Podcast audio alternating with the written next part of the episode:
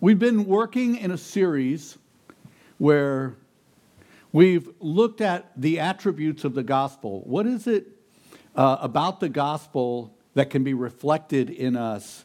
And we kind of homed in on the verse in 1 Corinthians 13, which kind of gives this overriding revelation that faith, hope, and love are really the signature of a believer. And therefore, it makes them the signature of the gospel, the expression of the gospel in a way that can be realized. And so we began to look at each one of these and to see what do they really bring to the table and how very often these terms uh, have been watered down in our thinking. The idea of hope, we began with that, is more than a feeling. It's more than just something that um, we would like something. It's more than just wishing something.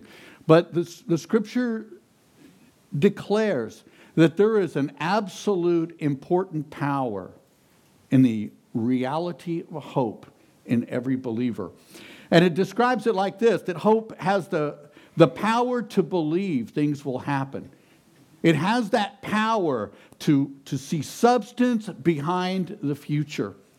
And that expectation and hope and trust and confidence, all of these are kind of words tied together. They're, they're, they're part of what's driving us that's tied together.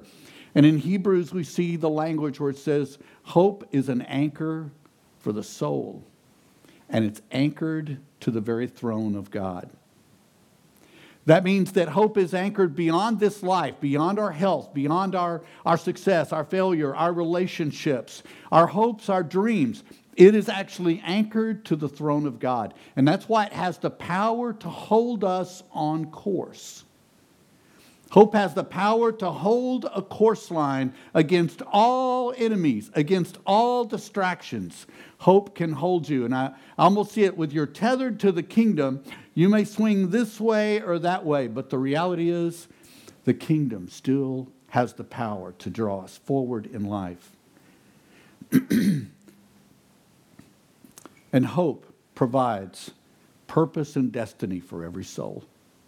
So hope has that kind of power. It's that important. And people who are hopeless, societies that are hopeless, communities that are hopeless, you can see it. You can feel it. And when people are hopeful and societies are hopeful, you can see it. You can feel it. And it changes everything. And then we looked at faith. And we kind of see this faith as the action toward the future. It's the trust that that action toward the future and the goal is real and it's powerful and it produces. It is action that produces. And we see that the fruit of the direction is found in the trust. So, this trust is what faith is it's believing in something enough that we will act upon it. It's trusting something enough, I will act upon it. And so when I act upon these things, and, I, and we kind of use this language of if hope is the rope that anchors us to, uh, to the throne of God, faith is that part where we're pulling on that rope, knowing that where this is going bears the fruit and the life that God intended, not just for us, but everybody who sees us. And it steps into the very risk of God. It steps into the unknown. It steps into the places where you just have to know where that rope goes.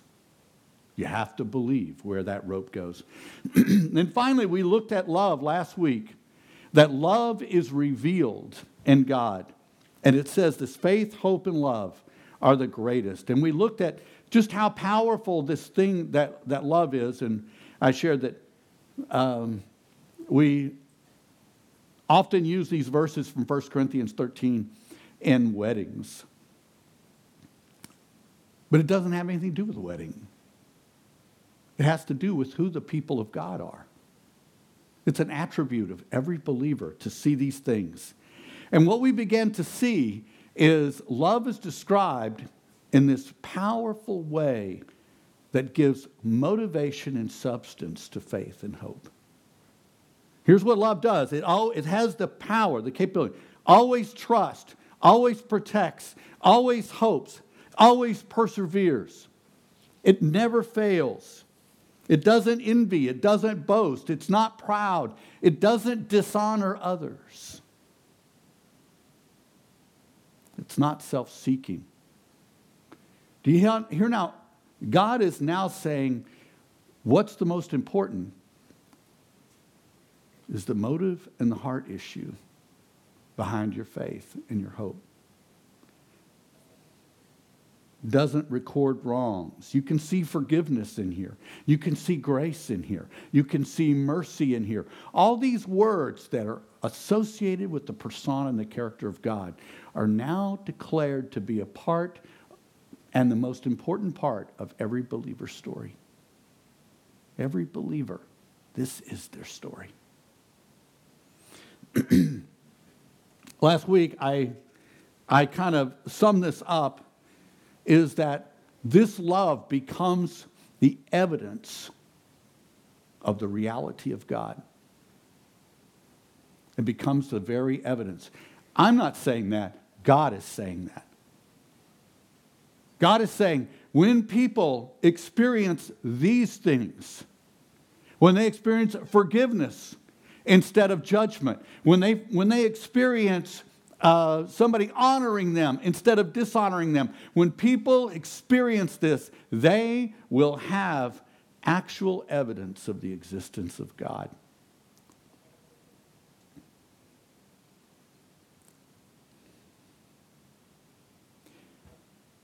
So, these attributes of the kingdom, these, these attributes of God, they indeed provide a stage for the evidence for every life in every day. I want you to get that part. They provide the stage. These elements are what provide the stage. It's not hardship, it's not benevolence, it's not money. It's these things that are going to provide the stage every day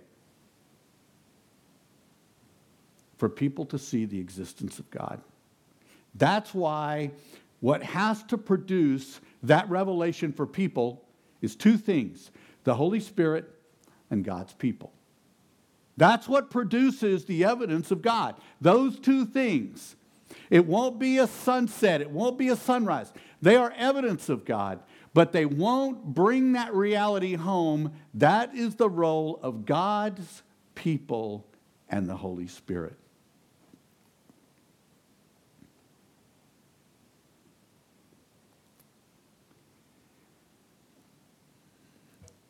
Hope, faith, and love. The scripture declares these will provide the stage. And the idea that our lives should invoke questions about our beliefs and our thinkings and what motivates us. Do you know, do you know, have you ever heard in people how important the role of motivation is for you? I mean, when somebody says, hey, you know, they gave a lot of money to this or that. Oh, it's a write off for him. You hear how they totally dismissed the action because they challenged the motive. You know that happens all the time. Rich people do something, well, they got the money. That's no big deal for them. Their bar bill is that much money every month. We, we care about motive.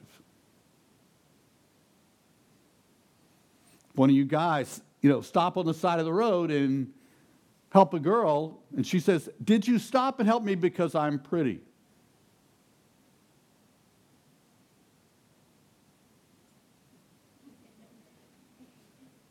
No.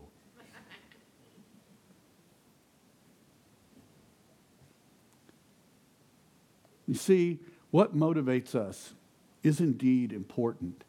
And the world takes note of motivation. The world cares more than it acts like about motivation. You see how God pierces the heart of that reality. Because in the heart of every person, God has placed this reality that motive is central and core to our identity. We have to care about what motivates us. You see, that rope going towards the kingdom of God, going toward the throne, it's all about what's motivating God to get you home, to get me home. God is all about the motivation, He's all about the agenda. In fact, the language is strong enough in 1 Corinthians, it says that like this you know, you can, you can feed everybody who's who's hungry. You can take care of all the poor. You can do amazing things. You can go to Mars and back. You can solve all the riddles of the world. But if your motive sucks, then it won't count.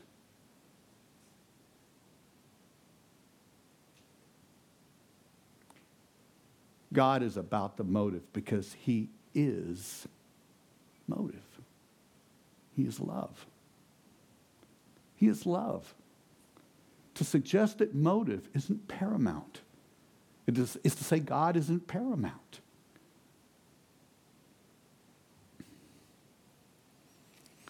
See, the scripture says, and I stole this line because I like it. We're really called to live questionable lives. When the scripture says, have an answer for your hope, when people ask you, have an answer for your hope. We should be living very questionable lives. If anything, your life should invoke questions. I don't understand you. I don't get you. I can't seem to track your motivation here. Well, that's great. I'm doing my job. I'm a questionable soul. You see, that's the life we are to be living, is a questionable life. Because if your life is rooted in and exhibiting faith, hope, and love, every day will look questionable to the world. They won't be able to track you.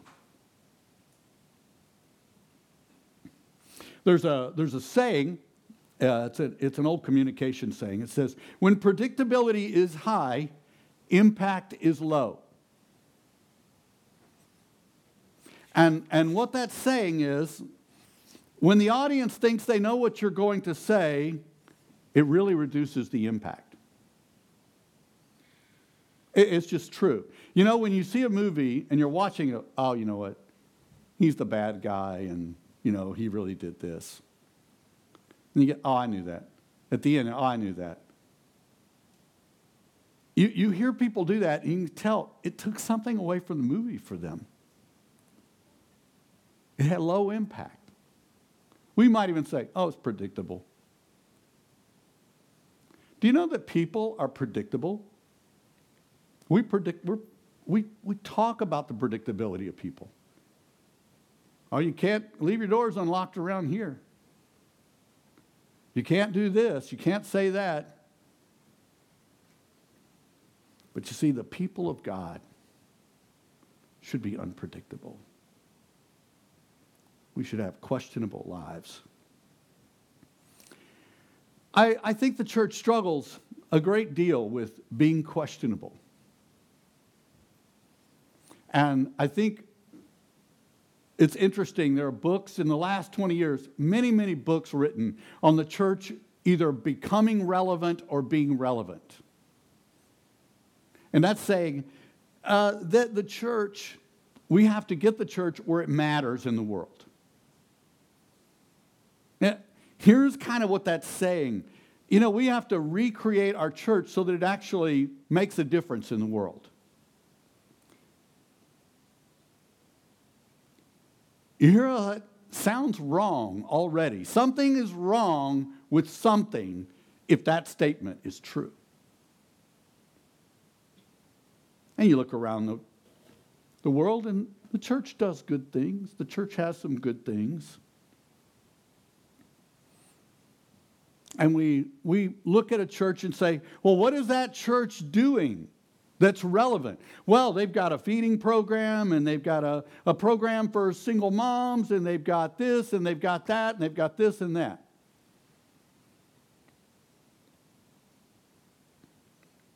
And the rec center has some of those things, and the YMCA has some of those things. Lots of organizations have some of those things. In fact, if your church doesn't have those things, that actually raises more questionable things about your church than having those things does. Does that make sense? Oh, well, you don't have a feeding program? You don't have, you know, clothes for the poor? What kind of church are you? At least they're asking a question. Mike Frost, he's the author of a book um, on the missional church, says it like this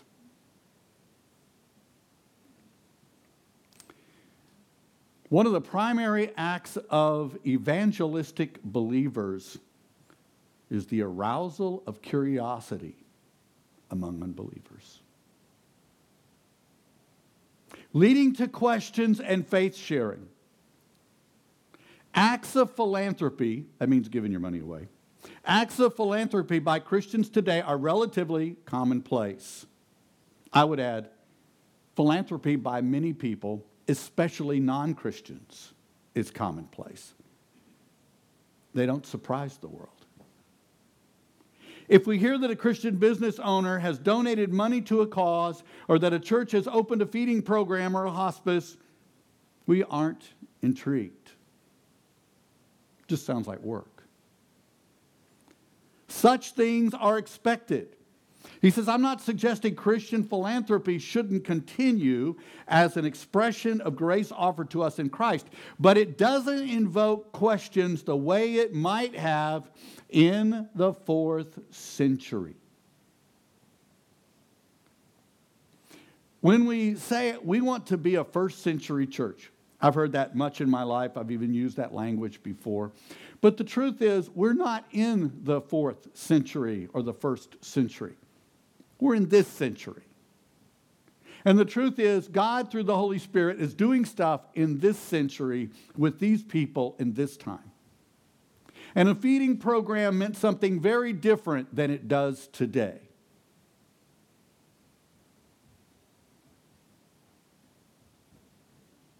You see, in the fourth century, when they were crossing lines and they were honoring women, when they were feeding the poor and the disenfranchised, when they were not using socioeconomic or ethnic barriers to isolate people. You know how different that sounded then? That was questionable. That was radical that was different. I get, I've gotten asked several times just a, a number of the comments I make about ISIS or, you know, the, the, the things going on in our world, the struggles going on even with uh, the election and those processes. And I get asked, why do you talk about those things so much? Here's why I talk about those things it's because those things are sneaking into your yard. Those are the things where the world is operating in its reality. And that makes it your world too. And that makes it my world. And it's the stage where we will be the people of God. It's not about who you voted for, it's about what God is doing right now.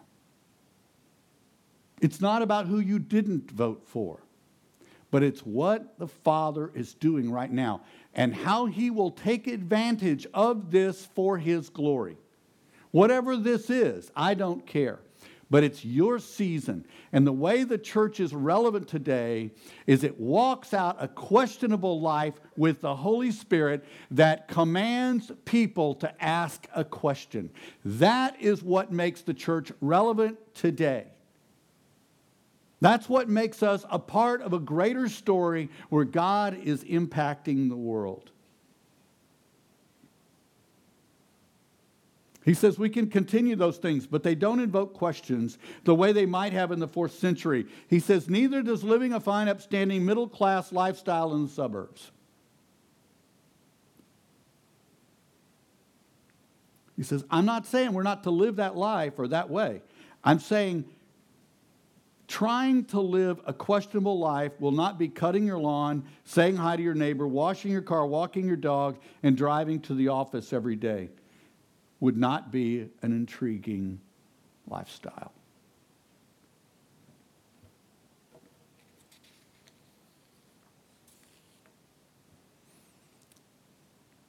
And what we see in the scripture is there's an inner spirituality that is connected to that outward action. And that link is much greater than we often give credit for. That to be an intriguing person living a questionable life in an everyday world will require that we have substance in our inner life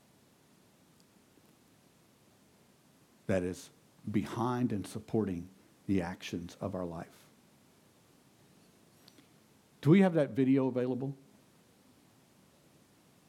I have a video. This was actually not even sent to me. It was sort of sent to me, but it's sent to Melinda. I liked it, and it was sent by somebody in our church. So it, I don't think it really needs a setup. In James chapter 2, verses 18 and 19, we hear this contrast drawn in. He says, Now someone may argue, some people have faith, others have deeds. Hear what that sounds like? But I say, how can you show me your faith if you don't have good deeds? I will show you my faith by my good deeds. Now, I want to translate this word faith for you. When it talks about faith, it's not just believing to take a risk, but it is substance behind who the person is. And he's saying, My life, you will, you will understand what's questionable. You will see the questionable part of me because of who I am and how I live. You will see it. So You can pick up something and he cried and he left. He said, I just can't believe this is happening. And he left. And if I had not, if my assistant had not been late, I would I would have not got to, I would have missed this completely. I would have missed this opportunity. And don't don't anyone to ever tell me there's not a God. There is a God. And he works in the most amazing way and he's touched me today out of the blue. And I, I'm not even a real religious person, but you can feel it in your heart. That's all there is to it. You feel it in your heart. Merry Christmas. Yeah. we go home now. You see, his words were, I can't believe you're doing this. That's the questionable lifestyle. That's the intrigue. I can't believe this is happening. He's an everyday lady working at a, I don't know, a Dollar General or something. But you see, she was able to be questionable. She was able to be questionable in an everyday life. And not only that, a person who says she's not even a religious person somehow saw this as evidence of God. She didn't even get the gift.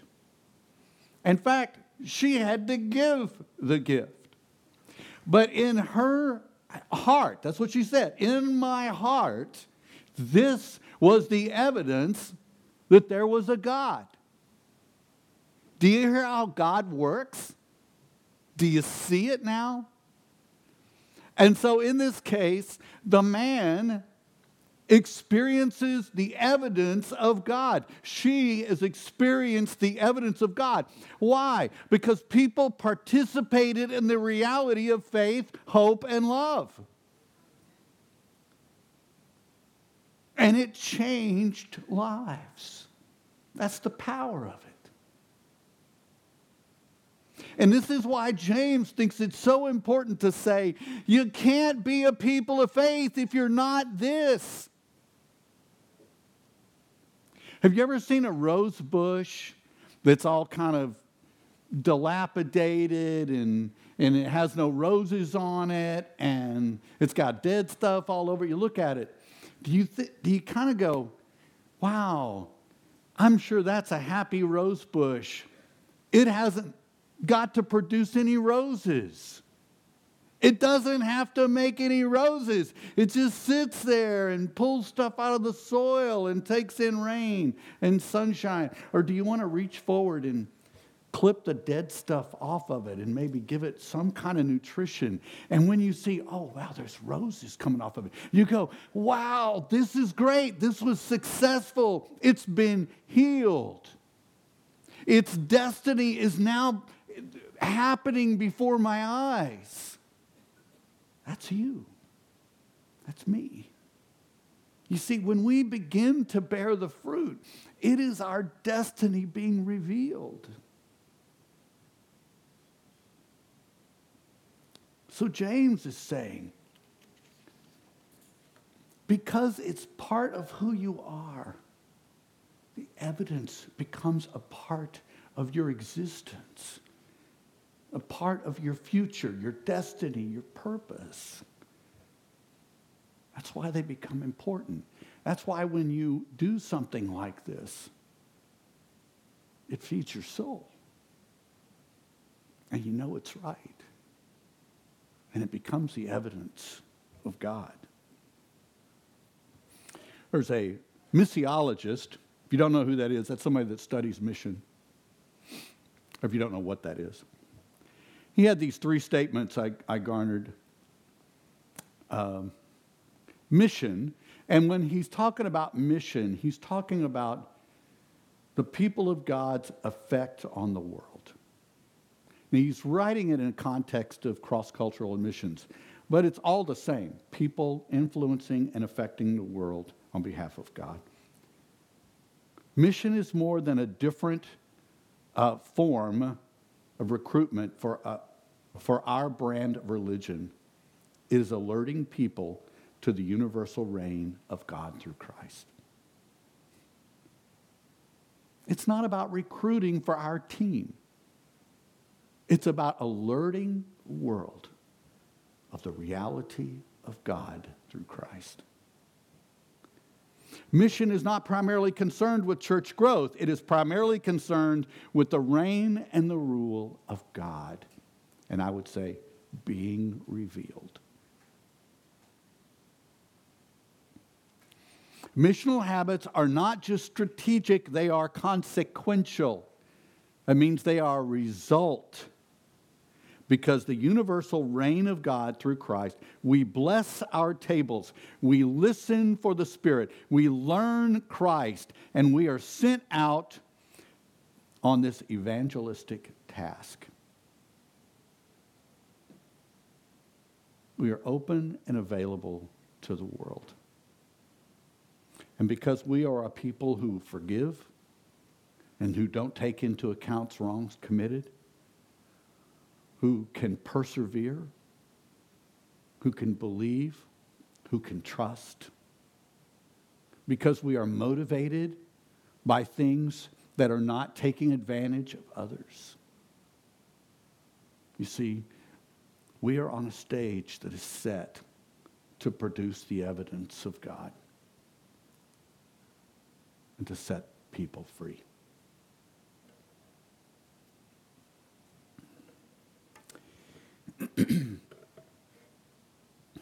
this is who we are. This is our story unfolding. And when we embrace that identity that we are a people of faith, hope, and love,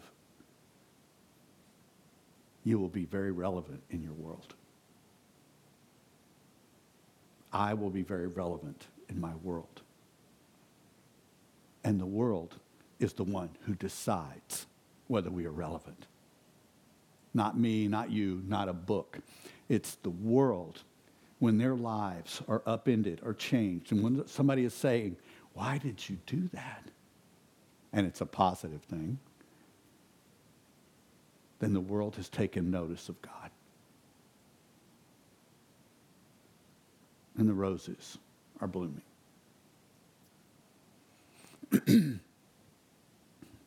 if you would stand.